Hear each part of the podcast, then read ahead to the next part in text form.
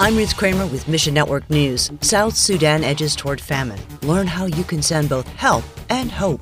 And your church can sponsor a whole day of SAT-7's broadcast to the Middle East and North Africa. The details on that coming up.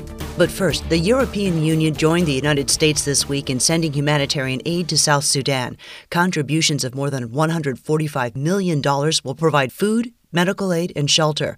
World Concerns' Joshua Bundy says the help came just in time. South Sudan is on the brink of famine thanks to the fallout of several compounded crises. The last 3 years have been very difficult.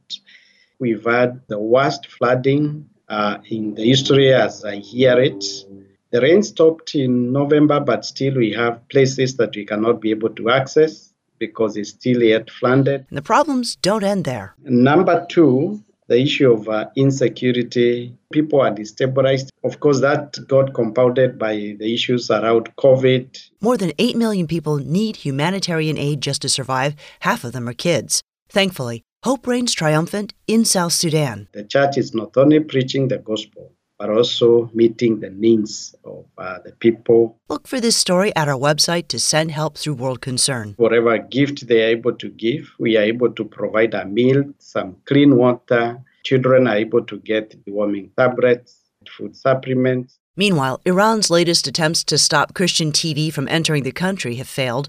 Heart4Iran's Mike Ansari tells us, "We changed our satellite feed to be on a different satellite broadcasting from outside of Iran into Iran. The Iranian government is now engaging in blocking the calls and jamming the signal." Iran's government is one of the most oppressive regimes in the world. They make it illegal to leave Islam, and Christians face constant threats. Yet 347 people came to Christ in the last 3 months alone. A lot of Iranian population are fed up with Islam, and they're looking for other options, and that's why they call organizations like Mohabat TV, which is a 24/7 Christian satellite TV, into Iran. Ansari expects even more calls in the days ahead because Ramadan is underway. During the month of Ramadan, because of their attempt to get closer to God, they are in a much better place to receive the gospel of love from Jesus Christ. Pray Iranian Muslims encounter Christ through Mohabat TV.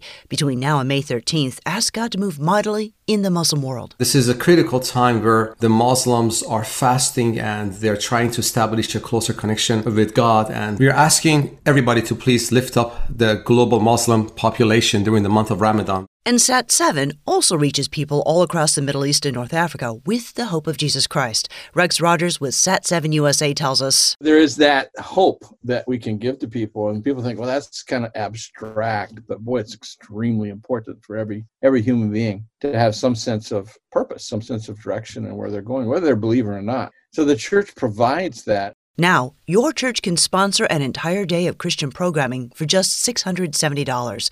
And this applies to the SAT-7 Pars channel in Farsi and the SAT-7 Kids channel in Arabic. Rogers says it can often be hard to measure ministry impact, but not with this program. "We do have independent surveys. We knew we've got 25 million people watching on a regular basis. But with something like this, it is math. It is the dollars and cents. This is what it costs. It's concrete. People can understand it. They understand airtime and the connection with the satellites. And it's, of course, very powerful. This is literally what makes and takes the programming into the homes of those viewers." The Big C Church in the Middle East and North Africa continues to grow as more and more people look for hope.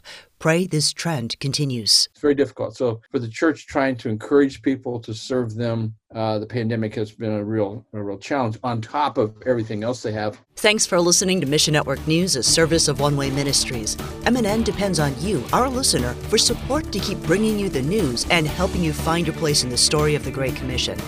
When you give, you enable all of us to come together, appreciate great stories, experience breakthroughs, and build relationships. So would you consider joining us today? Look for links at missionnews.org. That's missionnews.org. I'm Ruth Kramer.